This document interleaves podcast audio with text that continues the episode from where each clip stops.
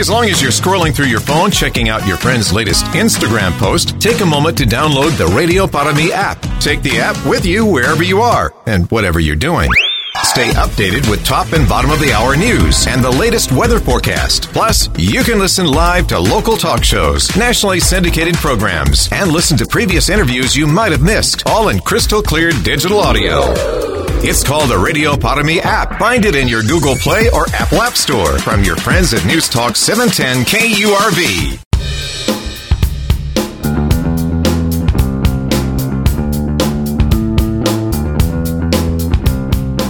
The morning news on 710 KURV. Top newsmakers. Here's Sergio Sanchez. We welcome back Chief Medical Officer at DHR Health in Brownsville at the Brownsville campus, also Cameron County Health Authority, Dr. James Castillo. It is vaccine season again. We got conversations on flu vaccine on the way. We got the COVID vaccine. We got pneumonia vaccine. Uh, well, for certain individuals that are that are prone to get that, and, and other vaccines that are on the way. But f- first, Dr. James, we want to ask you about the rash, uh, the, the cases of fentanyl poisoning in Cameron County. Uh, last we heard was what was it like three deaths, about a handful of other people that had to be hospitalized as a result. Do you think that this incident is localized just to limited to just a small group of people that may have gotten a bad batch of, of drugs, as as the DA said, or is this something that every now and then you get to see a case of fentanyl poisoning? It just doesn't hit the radar in in Cameron County. What, would you say it is? Yeah, it's it's going to be one of those every now and then things. It seems to be the trend is that fentanyl is getting mixed into lots of other stuff. Um, you know, for example, with with kids or young people, it's going to be these counterfeit pills um, where they think it's one thing. Uh, let's say like Xanax or one of these other pills, and it actually turns out to be uh, a counterfeit pill that has fentanyl inside of it instead of the other the other drug. And fentanyl is so potent; it's like a hundred times stronger than morphine to you know if you pour some table salt on the table, and if you take ten little grains of salt, that's a lethal dose. Wow. Uh, so when they're making these counterfeit pills, if you know anything goes wrong in that process, and we're not exactly talking about you know pharmaceutical grade manufacturing here, you know that's all it takes to turn into a lethal pill. Uh, or somebody mixes just the wrong amount uh, into whatever they're trying to do, it, it it's that small of a margin to go to deadly. And and I think that's that's the issue you're seeing with fentanyl, or you're hearing a lot about that in particular when it comes to these uh, illicit uh, illicit drugs. We're talking about stuff that's not coming out of pharmacy. Yeah, and those that amount that you mentioned, those few specks, little grains of, of salt, uh, you probably couldn't wouldn't be able to see something like that. If there's some residue on clothing or or something, some surface, uh, again, that's a lethal dose for an adult. Children uh, exposed to that, that'd be even uh, m- more dangerous. A smaller amount would be equally as dangerous. And, and, that's what's scary about all this fentanyl that, that is out there. Uh, I know we have Narcan that is on the way, should be on store shelves by the end of this month. I'm thinking it's likely a good idea to have some of this Narcan at job sites, schools, you know, just in case. Yeah, I would definitely think it should be everywhere we see those defibrillators, right? So uh, wherever you see those, you know, we have those defibrillators, or somebody's having a uh, their heart has stopped, and we want to do CPR on them. You have those things available uh, everywhere in schools and everything. There's there's some, I think, some legal barriers uh, keeping over the counter, even over the counter medicines, and now Narcan is going to be over the counter. Like literally, you can buy it like you're getting an allergy medicine, which I think is great uh, certainly, you know, families who are, you know, struggling with somebody in the household uh, who may be using substances, even if it's not opiates, uh, maybe abusing substances, they should probably keep that in their house. Uh, and it's a, a nasal spray, so it's pretty easy to administer. And if you're wrong and it's not that, then nothing happens, no harm. But uh, if you're right, and then the symptoms, the person's become unresponsive, uh, they're having an overdose, uh, it it cures it for a time being. They still need to seek medical attention. Excellent. Um, but the, the Narcan, you know, reverses it. It's pretty amazing. Cameron County Health Authority, Dr. James Castillo, our guest. Dr. Castillo, Tim Sullivan here. Well, let's talk COVID. Let's get a COVID update. Uh, where are we now with respect to the virus, the, the current mutation of the virus, and the vaccines that are trying to keep up with the, the mutations? Yeah, the um, in terms of the virus, it, it's um, it's doing its usual. Let's see if it settles into this pattern from now on, kind of like how we got into flu season being in the fall in the northern hemisphere, right? Um, but in, in, terms of COVID, we seem to get this uh, late summer and then uh, midwinter, like December type of spike. And so right now we're still seeing, I think, a, a few thousand cases a week.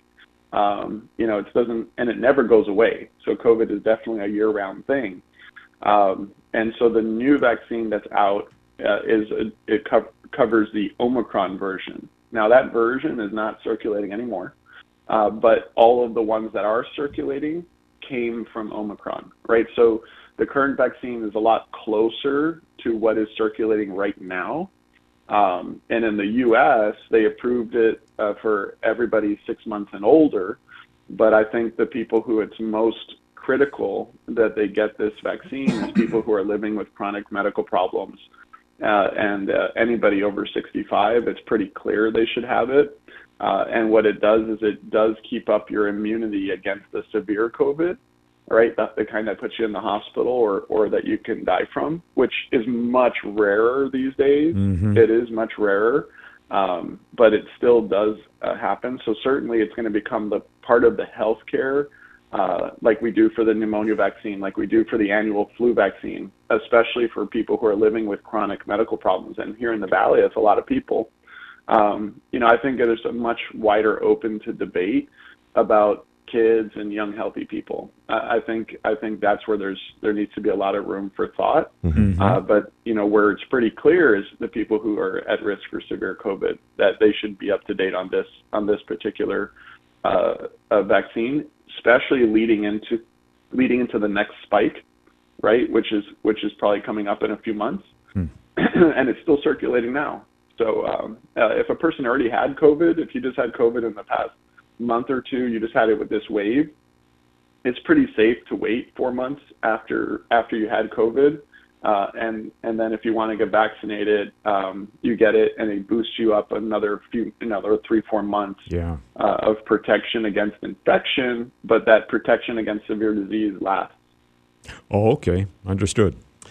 The COVID yep the flu vaccine, the pneumonia vaccine for folks that are very, very sick and uh, immunity compromised uh, as far as their do, when they take these vaccines, whenever they're available, and I suspect it's this month when uh, most of this would be available, do they need to spread apart the uh, those vaccines, or they, can they just take them all at once to protect their respiratory system? No, you could. Yeah, you could. You could take them all at once uh, your immune system is used to dealing with multiple insults at the same time, right? so if you think about what happens in a natural viral infection, uh, your immune system's you know fighting off all these different chunks of the virus as it breaks it down, right? So it's looking at a bunch of different antigens, like different things to attack.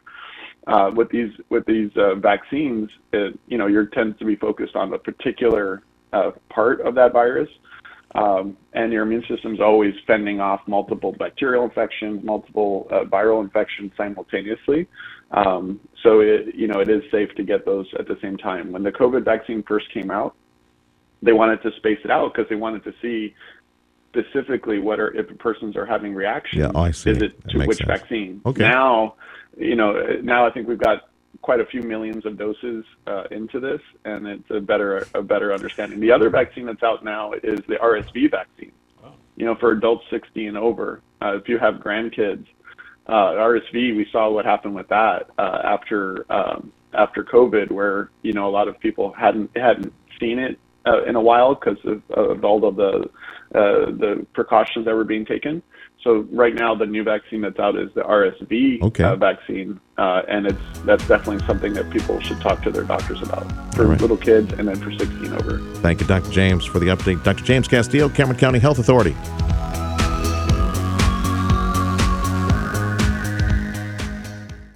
As long as you're scrolling through your phone checking out your friend's latest Instagram post, take a moment to download the Radio Para Mi app. Take the app with you wherever you are and whatever you're doing. Stay updated with top and bottom of the hour news and the latest weather forecast. Plus, you can listen live to local talk shows, nationally syndicated programs, and listen to previous interviews you might have missed, all in crystal clear digital audio. It's called the Radio Para Mi app. Find it in your Google Play or Apple App Store from your friends at News Talk 710 KURV.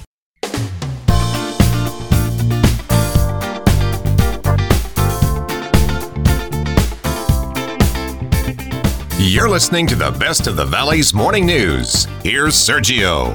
Download the free app for 710 KURV and all our sister stations at Radio United. Crisp, clear audio and access to previous programs from 710 KURV only at Radio Para Mi. Download it, it's free. Well, look at that, already like mid October. Gee, Chihuahuas. Before you know it, the month will be done. And we'll be on final approach to Turkey Day, and Christmas will be here, and more cold fronts. So it's that time of change, seasonal change. And usually October, in our annual conversations with the local health office, October is a month for you know vaccines. We got the flu vaccine being shipped in. We have uh, RSV type vaccines now. That, that's an issue for for babies with with weak lungs, and, and maybe even for some older folks that may need to be protected from from RSV. I don't know if that's available for older folks, but we're going to find out. Uh, COVID vaccine, pneumonia vaccine, other vaccines you normally don't think of, likely to be available really, really soon. And uh, and on another news note, as I mentioned earlier, uh, Narcan will be available over the counter. And looking at the rash of cases out of Cameron County, we had several deaths already, like eight deaths in eight days in Cameron County, uh, fentanyl related. Yeah, I think we're going to need to stock some Narcan at the office at the schools. So let me bring in a dear friend of mine, Danny Vela, is the owner of Lee's Pharmacy, North and South McAllen. Okay, Danny, let's start with. Uh, let me ask you about Narcan, brother, before we start talking about the vaccines. Um, it will be should be available by the end of this month. Have you heard on uh, about when you might be receiving some of that Narcan to purchase over the counter? It's it's been listed um, by the wholesalers but I really think they're trying to get it into the hands of first responders, hmm. police, mm. okay. schools, like you mentioned earlier. Uh, it's still not available on the on the orders, uh, but yeah, just as soon as it's available on their shelves, we will have it on our shelves here in the stores. Hey, how does it Absolutely. work? This Narcan thing, how does it work, man? Is it inhalable, injectable? What do you know? It it comes both injectable and in, inhaled. Um, it is a um, an opioid antagon- receptor antagonist, which means that your opioid receptors in our bodies attract the opioid. Narcan comes in, knocks off the opioid, replaces it with a Narcan instead of the opioid. Um, and then the opioid goes somewhere else to look for another open receptor. Mm. But it blocks it, it knocks it off, and then it blocks the receptor, so the opioid effect goes away.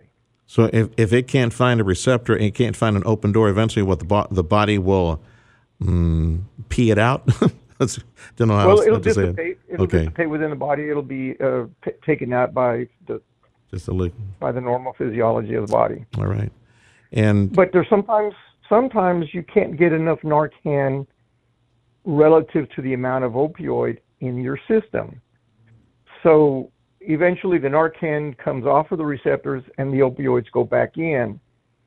Hopefully, after that first dose of Narcan, you have made contact with 911 or you've got someone in an emergency room or you've got them in a, in a hospital so that they can get treated with higher doses or more continuous doses of Narcan. Yeah, it's good that you mentioned that. I, I hear that constantly, and it's good to repeat it. Even even if you have the Narcan and you address the issue, you still need to get that person over to the ER to be assessed. And it's kind of scary, Absolutely. right? It's kind of scary yeah. to think how how potent, how potentially lethal, and just like very little bit of this fentanyl stuff uh, will ruin your eternity. will will will send mm-hmm. you to eternity. It's it's really scary to think. Have you all had to uh, train people different at the pharmacy because of the presence of Narcan in the community? and Maybe how you might need to respond to something like this. A couple of years ago, when there were when, when physicians were prescribing opioids, fentanyl, they were also making it their policies to prescribe Narcan. in case of that do- overdose, and this is for legitimate prescribed medications being given to patients who need the opioids, we were we were willing to also dispense the Narcan. I, I'd say a lot of people did take it, did did take it from the pharmacy as a prescription, but we had just as many not take it um, because they said, "No, I don't need it." Yeah. Danny Vela from Lee's Pharmacy, North and South McAllen. October is vaccine. We should make it like officially a vaccine month. I know back to school is is back vaccine period as well, but like right now, uh, I suspect you'll be stocking things for pneumonia and COVID, flu, RSV. What else is coming down the pike for the pharmacy? This time of year, we always have the flu vaccines available um, because the flu begins to make its rounds throughout the United States. It goes in cycles, different areas of the country, different times. Somehow, our area down here is usually late November, sometimes as late as December or January. Uh, but we start, we like to start vaccinating people in as early as September. Most of our vaccines are in October and November. That gives them protection for four or five months. Sometimes it wanes, um, and you can make it through the flu season without any any problems. Yeah, I say it works. I it's been a while since I've gotten. It's been a while since I've you know taken a, a flu vaccine, but I, I, can. I mean, from my testimony, about a decade ago, last time I think I, I took one, uh, I did get the flu, but it lasted one day. Yeah, I felt awful. Mm-hmm. Ooh, I felt yeah, I felt awful. Not after the vaccine, like later. I, t- I got the vaccine, and then about I don't know two months later, I got it. The bug bit me. And I was miserable for 24 hours. And then, ooh, hallelujah. It's like my strength came back. And, and I guess that was the result of some of the immunity. It helps you build up. It, it is possible to get the flu even after you've received the vaccine, like you just mentioned. Mm. Um, most of the time, the CDC hits it on the nail and it protects you from the flu that's out there. Mm-hmm. Sometimes they don't get it 100%. So you may have, like you just said, part of a flu, uh, but it does last shorter mm-hmm. and it's near, near, not near as severe as with the full blown flu symptoms. Uh, Danny Vela from Lee's Pharmacy, North and South McAllen, pneumonia, brother. You got to tell me about that one because that pneumonia, for the first time ever in my life, a couple years back, sent me to the hospital. And I just lowered my defenses. I stopped taking supplements. I, I was all stressed out and really lowered my defense. I wound up in the hospital for about a week and change. Was sick for another month, and I was told by it was uh, our our friend Dr. Ivan Mentiendez Melendez, uh, our county health authority, who told me, "Serge, you're probably going to need to take a pneumonia vaccine. It will help." So tell me about that one. Okay, the, the pneumonia vaccine we have year round. It's available year round.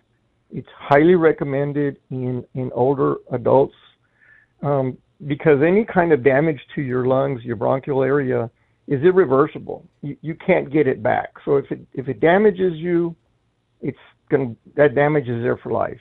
So if you can keep it from coming on with the flu, with the pneumonia vaccine, uh, you're better off. Okay. Uh, well, you said key I word. I've had them all. So. Yeah. Uh, you said older folks, and I refuse to take because I don't want to say I'm old. That's it. But I was looking at my age. I, I told Delia, my wife, I told her, babe, you realize like next year I'm going to be able to i will be able to qualify for the Denny's afternoon special for seniors starting uh, next year. And um, hey, RSV, uh, this uh, I think this there's something new, right, uh, in the fight against RSV, uh, this lung ailment that usually strikes hits babies. Older people need RSV protection too, right? That's correct. Um, guidelines tell us that anyone over the age of 60 should probably get the, the RSV vaccine. Um, kids are getting it, babies are getting it. Most of the time, they're getting those in their in their pediatricians' offices, uh, which they should because it's, it's probably more deadly in kids than it is in adults. But it is not anything that you want to have when you are an adult. So yes, after 60, it's recommended that you get a an RSV. They have made a, a, a larger concerted effort to to market it, if you will, uh, because it's important. They've seen a rise in RSV cases in adults. Yeah.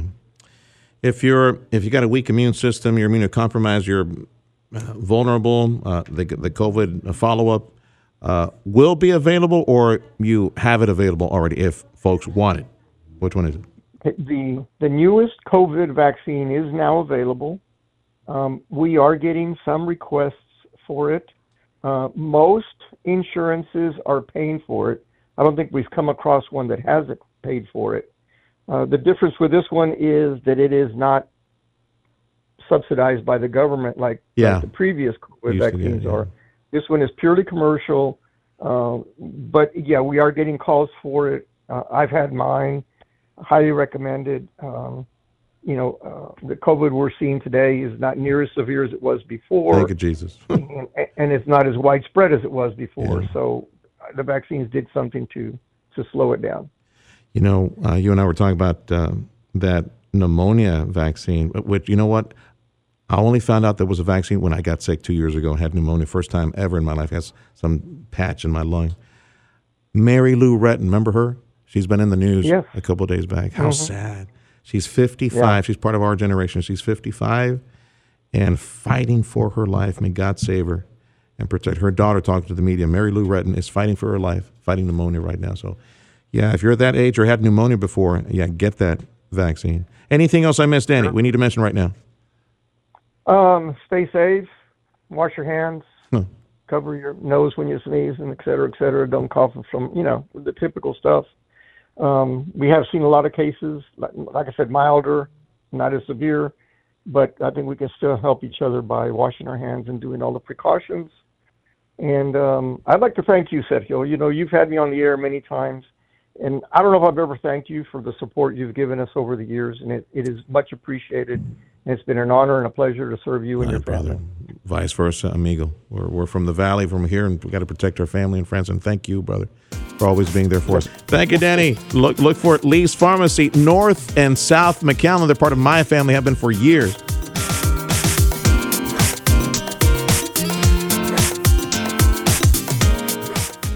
I love your show. Hello. Hello. Having our voices heard. That's right. Yeah. You live and you learn. Exactly right. This is our country. Use your heads on this stuff. Bingo. Sick of the talking heads. I agree with you. Talk, talk, talk, talk, talk. Hello? Hello? Yes, I'm here. I'm just listening. Yes. No. Yeah. No. Thanks for taking my call. Yeah. Everyone is so smart. They are so dumb. Who is she the judge? To stand up to do something. Thank you. The Valley's only news talk station, News Talk 710 KURV.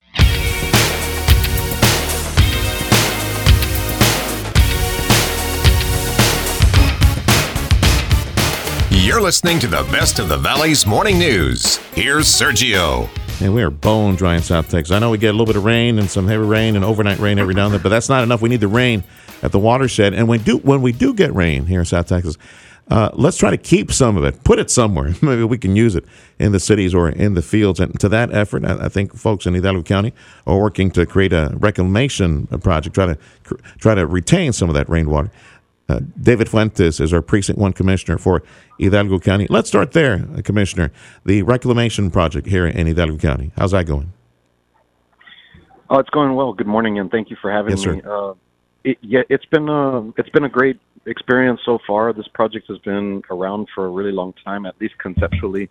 Started back in like 2008, uh, but for a long time it just kind of sat idly. It had to go through a bunch of processes.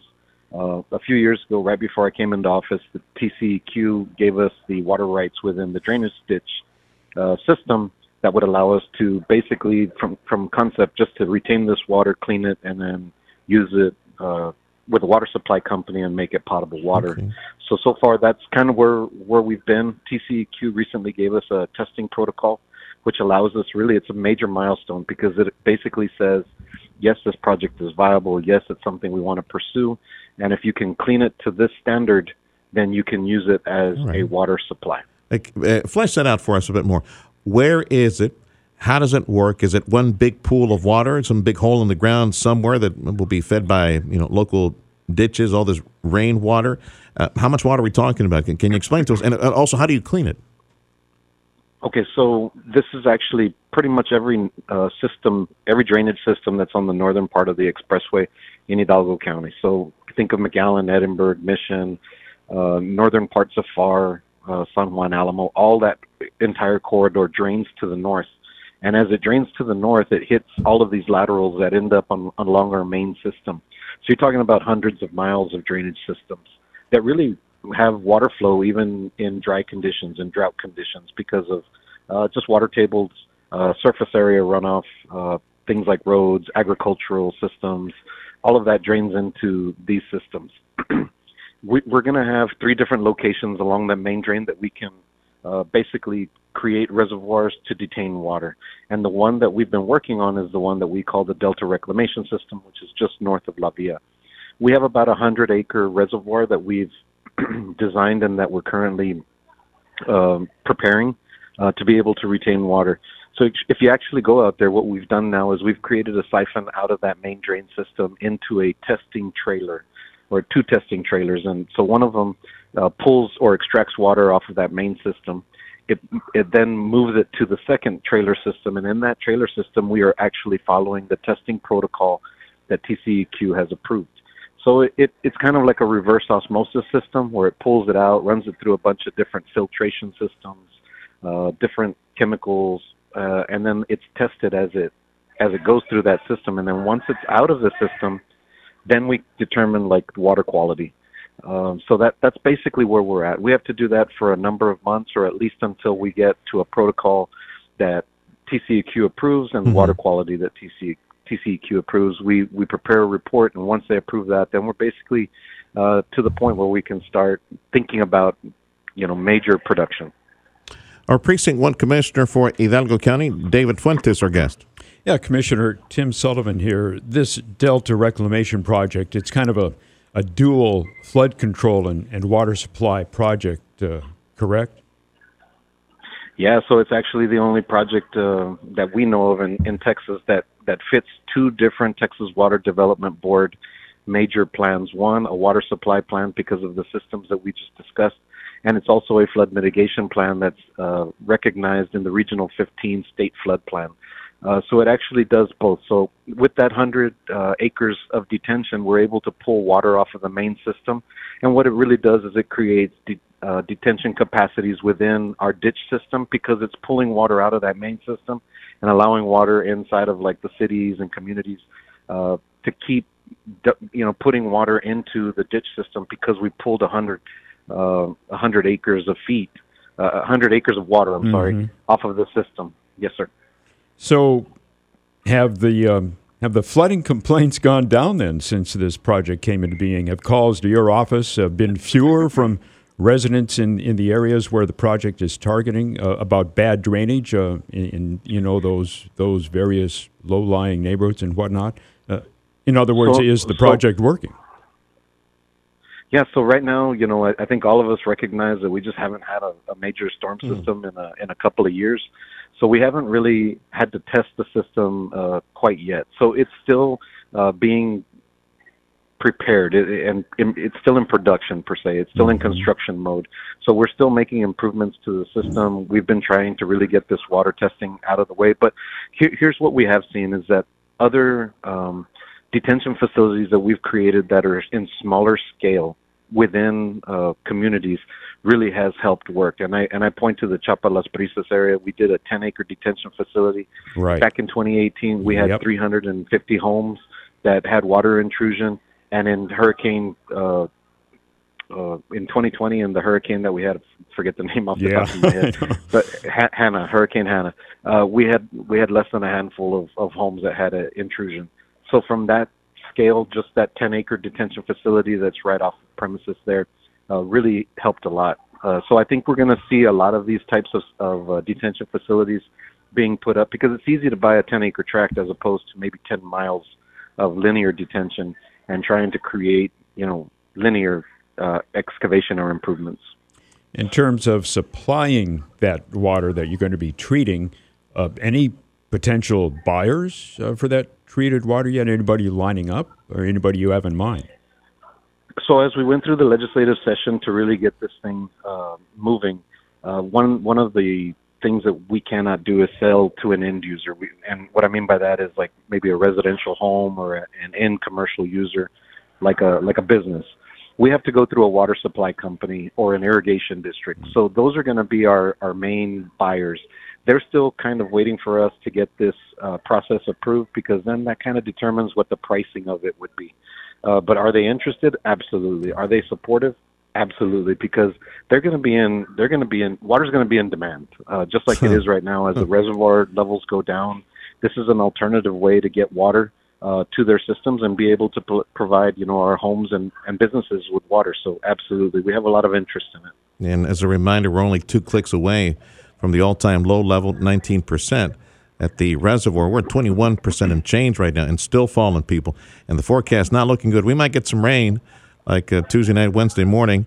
Uh, might be good for us, but we're not getting hardly anything at the reservoir. No tropical systems. We're pretty much done with the tropical season. Any- Anything to replenish the, the reservoir. We are not in good shape right now uh, when it comes to that reservoir. We're at 21% and change. How, how deep will that 100 acre pool be, uh, David? So it, it it'll vary, but mostly it's roughly about ten feet deep, ten to eight feet deep, and it'll it'll be able to provide easily uh, five million gallons a day. Uh, so it even in drought conditions. So we're very confident that this is going to be something that can be sustainable, that will provide future on a daily basis Yeah. for for many many many Well, years to come. And the truth is, we can have three facilities within that main system. Uh, we've already identified where they are; they've already been approved. And then the fourth one, we have a floating site that we can do in Willacy County. Basically, means we can put it anywhere we think it might be advantageous for us. Uh, so we have four uh, plants that we could water plants that we can actually build along this main system. Okay, clean up that And water. just- yeah, and just to touch base on this uh, Raincatcher Award, because I know that you know that was something that came up recently. Is the Water Development Board just recognized this project as kind of like a green project. We're able to reuse water, capture it, use it again. Uh, so that it was just an environmental uh, award for a project. Okay, Congratulations, congratulations. Yeah, yeah. absolutely. Hope it works, and we could definitely set up a lot more of those. Thank you, Dave. Our Precinct 1 Commissioner, Hidalgo County, David Fuentes.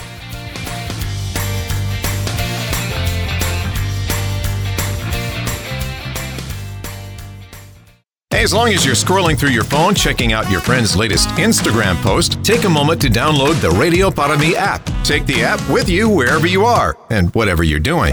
Stay updated with top and bottom of the hour news and the latest weather forecast. Plus, you can listen live to local talk shows, nationally syndicated programs, and listen to previous interviews you might have missed, all in crystal clear digital audio. It's called the Radio Para app. Find it in your Google Play or Apple App Store from your friends at News Talk 710 KURV.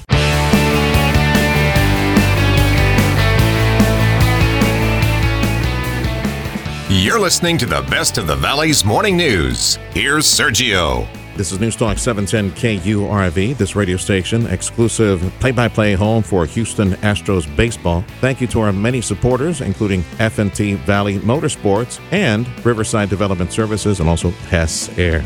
Well, that was a nice sprinkle of rain that we got uh, this week. Uh, some of the cities got that. I don't think Lake Falcon got much uh, to make any difference whatsoever. Uh, and the tropical season is pretty much here for the western Gulf of Mexico. That would be hmm, us. So, so much for a tropical system parking itself over at Lake Falcon and raising the levels. Okay, so let's look at our uh, approaching dangerously low levels, if not already there. Where I understand we're a couple of clicks away from reaching the all time low, which was like 19% ownership, U.S. ownership of what is stored at Lake Falcon and Lake Amistad. We have a few cities with some some restrictions, water conservation. I, I think I don't know. I think bells and whistles should be sounding right now because we're entering a what seems to be a, a dry period going into the fall. And uh, let's get the um, regular contribution on a regular basis. We call our friend Sonny Hinojosa. He's um, our water advocate. He's with Hidalgo County Irrigation District Number Two. All right, Sonny. Um, give me the latest numbers uh, as far as the report and how many how many days old is that report? Because we're probably a little lower than that already. Sure. Yeah, the last figures we have are from September 30th, and um, we're at 21.42% in our ownership at Amistad and Falcon. This is, of course, is the U.S. share. So that's just a little over 700,000 acre feet. And yes, the, our, our all-time low, you know, was 19%, uh, you know, back in 1998.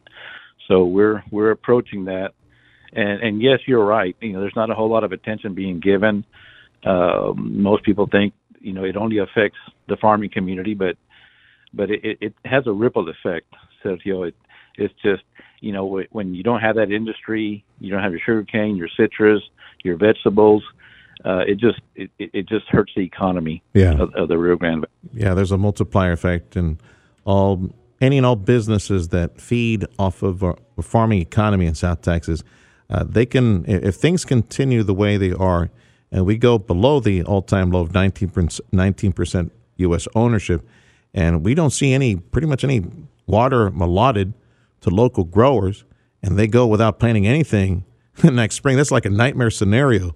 Man, there definitely won't be any revenue to spread to sprinkle across the Rio Grande Valley economy.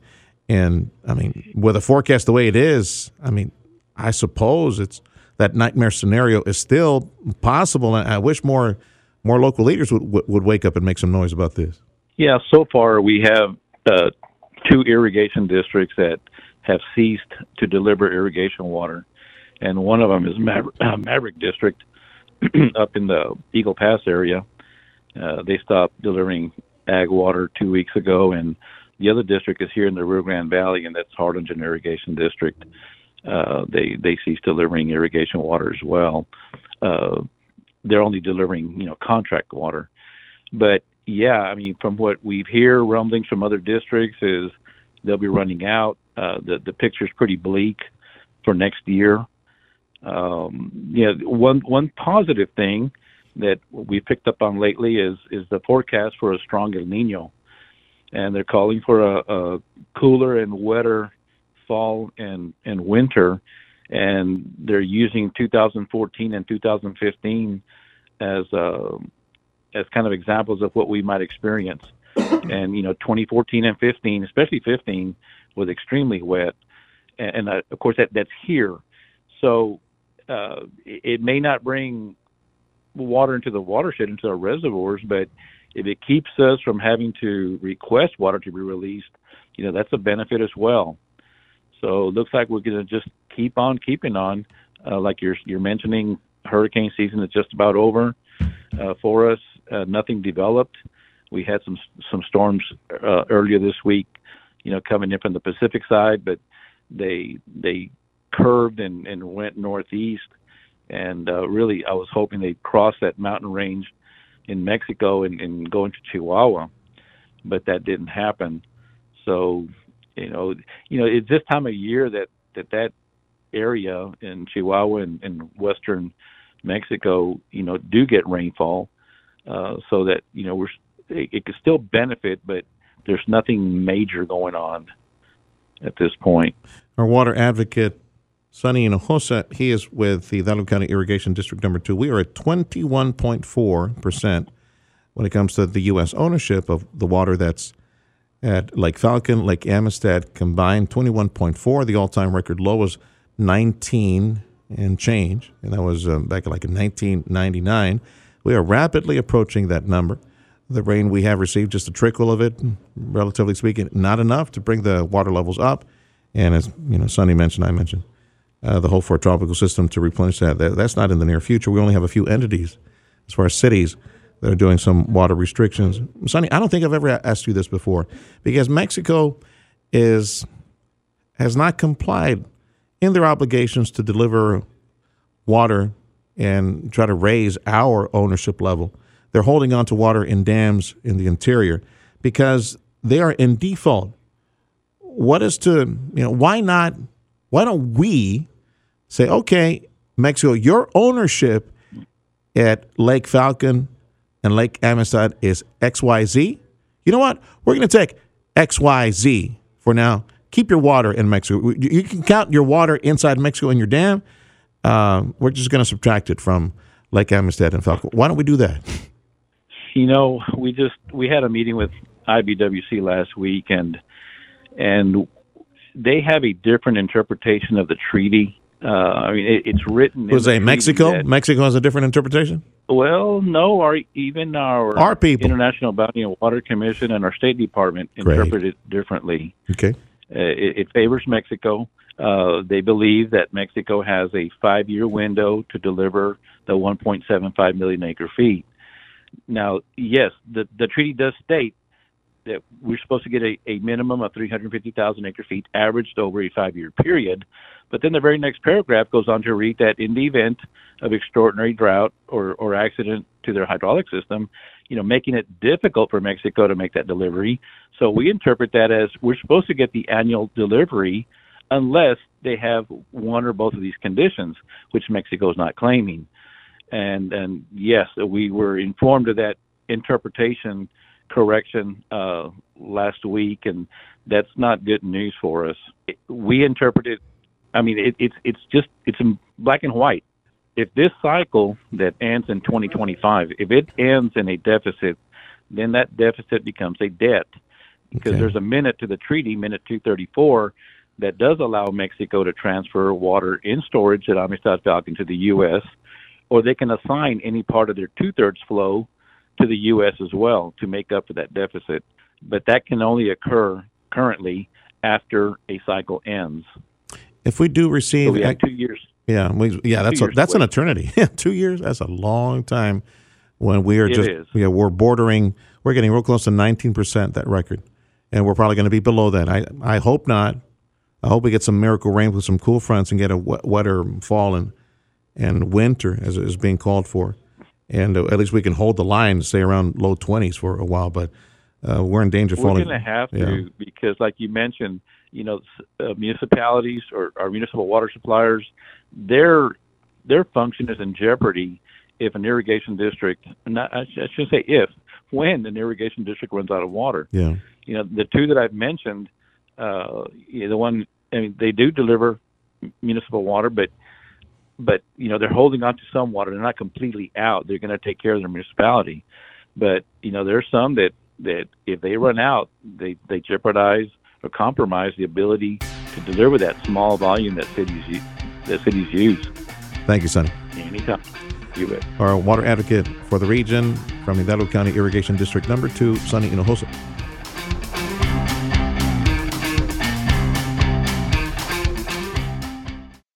You're always on the go. Obviously, pretty busy. Busy with work. Picking up my kids from school.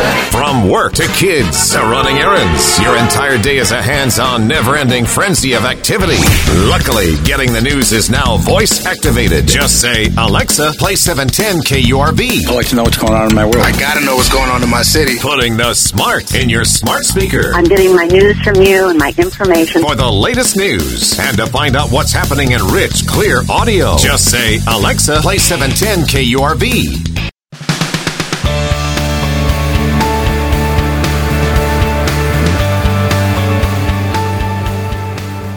You're listening to the best of the Valley's morning news. Here's Sergio. Let's go to the Rio Grande Valley Port of Brownsville. Ed Campirano, director of our port. Let's lead uh, in this newsletter, the monthly newsletter. Let's lead with the business park that's under construction, an 118 acre, 118 acre shovel-ready business park. Do you see this business park perhaps hosting some suppliers, maybe raw material su- suppliers for this massive project, the LNG project that's coming up at the port? Well, I think that uh, the business park, uh, one, it's uh, it's inside the port of Brownsville, so it offers the security that a lot of uh, businesses want as it relates to uh, just ensuring that uh, um, you know the, the their facility is going to be um, uh, patrolled or or, or, or or certainly secure. Uh, the other element of it is that it not only uh, offers an opportunity to attract new business support, it also offers an opportunity to allow our existing businesses to expand. Uh, we've had uh, interest from both within the park as well as outside the park for the facility. Now it is under construction. Uh, it is it, it, does represent you know multiple tracks uh, depending on on the size that the particular business interest has. Uh, it does provide uh, certainly access to all the port services, whether it's rail, uh, whether it is whether it is rail, whether it's access to uh, the uh, uh, waterfront infrastructure. So it, it does provide a, a, an entire uh, logistics uh, opportunity depending on what the particular business interest uh, uh, needs as it relates to supporting its operation, whether it's access Yeah. to uh, domestic or foreign market for uh, for the uh, uh, uh, exporting its commodities, or whether it's for importing uh, commodities that will be used either for domestic or, in, in our case, you know, a lot of what we do supports business in Mexico. So it, it adds another opportunity for the port to not only expand its existing business, but certainly attract other new industry or businesses to the port.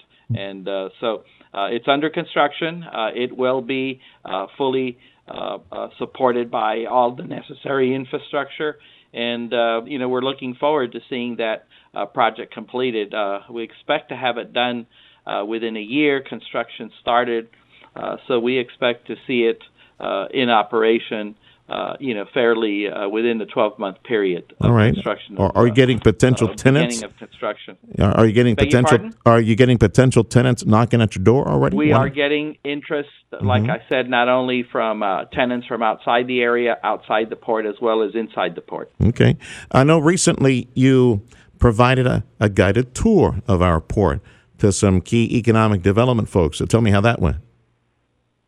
I thought it went very well. I, I you know, it's uh, always uh, an opportunity for us to, you know, allow individuals to understand really what happens inside the port. Uh, you know, one of the things that uh, you've heard me say in the past is, you know, 911 changed our lives, and certainly uh, the free access to the port was one of those things that is no longer permissible under Homeland Security rules but taking people who are in uh, the business of uh, economic development, you know, especially in our region, and to show them uh, what we're doing here at the port and how we can also support efforts outside just uh, this uh, port community, but in other parts of the region to support their efforts, uh, I think is always a good opportunity. I, I, I think people often, you know, kind of come away just you know, realizing just the expanse of the activity out here, uh, the kinds of activity that goes on here, uh, and and really at the end of the day, the appreciation of the significance uh, and the role the port plays in, in the region. So uh, that that's always good to send people away armed and knowledgeable and and understand just how much this uh, facility means to the region. So uh, you know, we take every opportunity we can when we have those those opportunities. Yeah, with all the good things taking place at Brownsville with with steel, with new energy, liquefied natural gas, and aerospace, all those wonderful things. McAllen mission, Edric, uh, with McAllen the lead, uh, working on on high tech. We got some chip manufacturing, and you know, working on a big project. Uh, I know that you know for years now, uh, McAllen area, Edinburg. You know, McAllen, Edinburg, Weslaco. They they were they took that tour. They sell us as one region as well and they sell our port, and that would be that access to the sea for exporting any you know any factory, any assembly line, any big manufacturer, high tech stuff they get be would be uh, critical for McAllen, the McAllen area, landing uh, a big project, that big project they've been talking about for the longest time, and you know you guys seem to be working more and more in unison in this region. I know the Valley Partnership, which could be key in providing leadership working in unison to, to sell this well, area. Uh, they they were present on that tour as Yeah. well, and certainly we've been a participant with the partnership for many many years. So, uh, you know that that whole you know regional discussion is important to to have. Uh, uh, but again, uh, I think that you know, especially big industry, you know, large scale development doesn't care where one city ends and another begins. Mhm. Yeah. They look at it as you know, what does the region have? You know, how is the region going to support uh, you know our efforts? You know, you know, so. So I, I think that uh, it's certainly good. Uh, it's probably better than it's ever been as far as the regional dialogue and Agreed. working together. You know, we've hit some home runs to demonstrate that it's it's better to work together than to work uh, independently or, or compete with each other. Let's get it to the region, and, and then let's worry about where they land.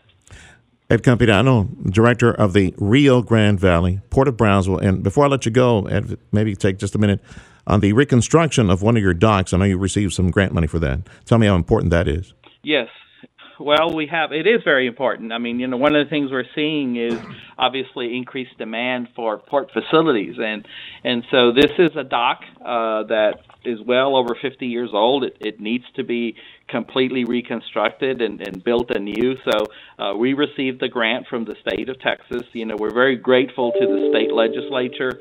You know, this is the first time that they've actually funded uh, the port access, uh, the port capital fund, and and funding other port projects in a big way. Uh, you know, in the past, that just hasn't been the case. So um, uh, this this past legislative session allocated 200 million dollars for port infrastructure projects.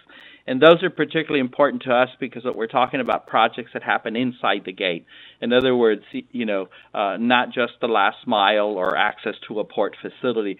Um, so that was critical, and uh, we were able to secure 11.5 uh, million dollars, a little bit over that, for the reconstruction of Dock 3. And all this does is gives us another dock to be able to handle the demand of the occupancy that we're seeing on our docks. Uh, uh, for multiple uses. Uh, this particular location is very strategic. It's at the end of the turning basin, so it, it offers us support uh, to be able to uh, you know, move a whole host of commodities. So Okay. uh, we're excited to get this going. It's needed and uh, uh, certainly will be put to good use as soon as it's complete. Just some of the information you'll find in the latest newsletter from the Rio Grande Valley Port of Brownsville. Thank you, Chief. We'll call you again. Ed Campirano, Director of our This report. is the only radio station in the Rio Grande Valley for the news and information you need to know. We are News Talk 710 KURV. Discover our Facebook page, 710 KURV, also Twitter. I'm Sergio Sanchez, and my email is sergio at KURV.com. Thank you for listening to News Talk 710 KURV.